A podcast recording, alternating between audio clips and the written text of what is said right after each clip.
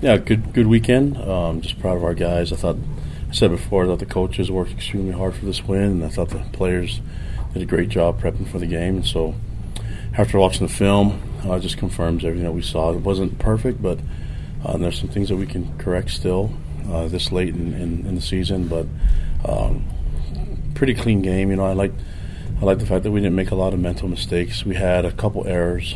Um, I think penalty wise, only a couple penalties, and um, what, what was bad about it is they're both in the red zone. So uh, if we can work on that and and um, try to get this next win, you know, and uh, do it for the seniors. So there's a lot of guys that have played a lot of football, and uh, this is their last time at LaVell Edwards Stadium, and I remember my last game. So we're going to make it a special week for them and and uh, try to honor them the right way and try to get a win.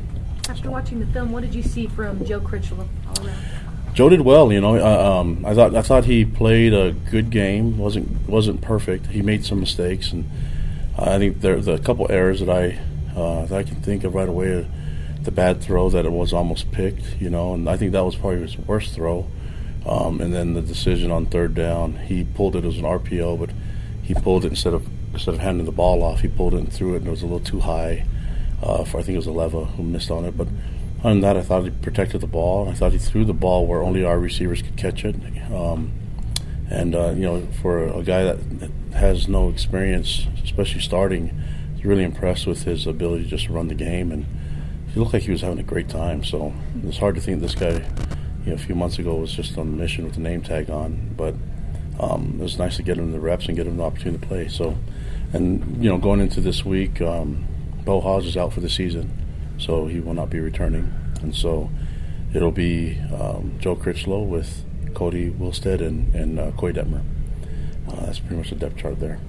Talk about how much it opened up the rest of the offense to have the success passing early because he was able to hit some hit some throws downfield and then the running game just really exploded later in the game. Yeah, well, I, I thought I thought we were committed to running the ball. You know, I thought uh, Squally did a great job running run the ball, but um, when he, when we opened the game with Joe throwing a lot of quick throws, and, and I, we thought we were throws would ease him into the game, and and then he got a little brave, you know, and, and started to feel a little bit. I mean, started to feel a little bit more of the tempo of the game, and, uh, and then it just kind of took off. I think uh, Ty did a great job of preparing him for this moment, and you know, Ty, Ty's been there before, so for a, a young guy like that with not a lot of experience to on the road, you know, and, and um, especially with the offense has had so many issues and had some struggles this year. It was, it was nice to have him perform well and, and um, not perfect, but uh, but well enough for us to you know rely on our our run game and then for him to make the throws when he needed to. You know, so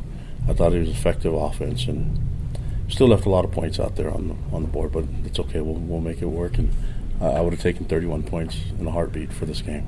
Can you talk about Coy's role? We saw him on, you know, he was helping out mm-hmm. Joe, and you said he's back on the, you know, kind of on the depth chart now. Just talk about kind of where he's at. Coy's probably one of the most unselfish people I've ever been around, and is all about the team.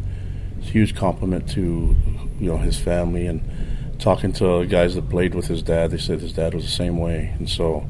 Um, you know, and he's smart. He gets the game of football. He he understands it, and uh, he'll be a great coach someday if he wants to do that, and I think he'll be excellent at it. he's natural for him, and for a guy that's just been raised around football, it makes sense. So uh, I love the fact that he's willing to help out and, and put the headsets on. We feel comfortable with him being involved with the team, but you know he he'll do whatever it takes. He'll, he'll go play scout team. He'll he'll play. Um, any position to help us out, and, and basically has great knowledge, you know, growing up in the game, and just have a lot of guys that are like him, and uh, just grateful that he's on this team. With the two early, the, the, early signing period, how does that change things for the staff? What kind of challenges does it present?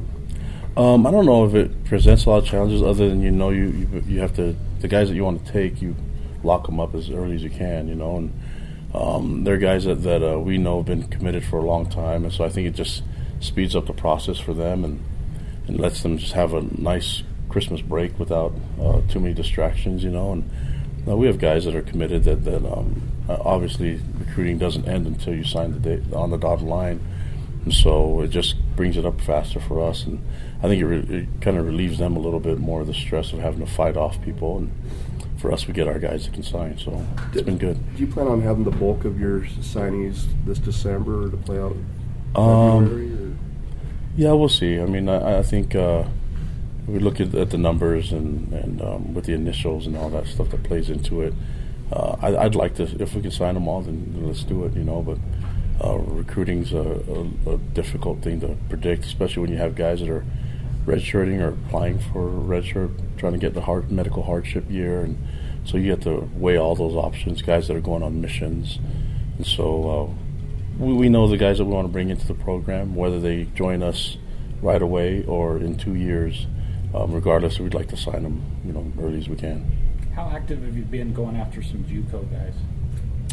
Um, well, we, that's always part of recruiting. You know, we we look at everybody, and so, um, yeah, I, I don't know if, if it's if it's any different now than it was in the past. It, we always have the issues with um, academics first here, so admissions is, is the number one key for us, and um, a good number of JUCO players go there for academic reasons. You know, so sometimes it doesn't match up, but there are others that are just uh, need a shot and, and, and need to be recognized and maybe didn't get recruited high enough and but they have the, the grades they can get in the school so that's kind of what we're balancing right now How Would you sum up the contributions of the senior class to go into the last game, home game? yeah I love the seniors I mean look at guys like Fred Warner who's a four year starter and Tejan Koroma those guys have played a lot of ball for BYU and yeah it's just this is their last time in the stadium you know in front of our home crowd and I, I said last over the weekend that our players they feed off of our, our fans, and it was nice seeing that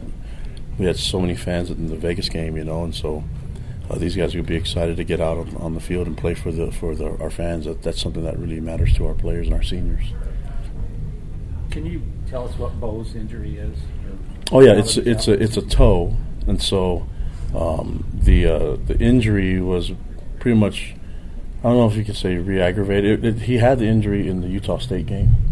That was combined with his other injury, with his um, concussion, right? So he had he had a, a, toe injury there, and then it's kind of been a lingering thing, and um, I think just got worse and, and for the Fresno game, and then and uh, it's it's bad enough where he won't be able to, with the time that it takes to heal from it, he won't be back. You guys played UMass last year. How different are they from last year's team to what you're seeing this year? Oh, I mean, they're competitive. You know, they're putting a lot of points on the board, and they hung in there with with um, Mississippi State uh, to the end of the game, and so um, really good coaching staff and an experienced coach, head coach. You know, so um, we know they're going to be ready to come here and play, and and they they're kind of used to Provo now because they were here last week last year. So I think the you know, it'd be, it'd be a nice setting for them to come and, and good good competition, good quarterback, really good system, and um, it's going to be fun. Anything else? Will there be any hesitation with with Wilstead? You said he's number two. Yeah. behind- To with this whole redshirt thing, or is that just No. not a factor?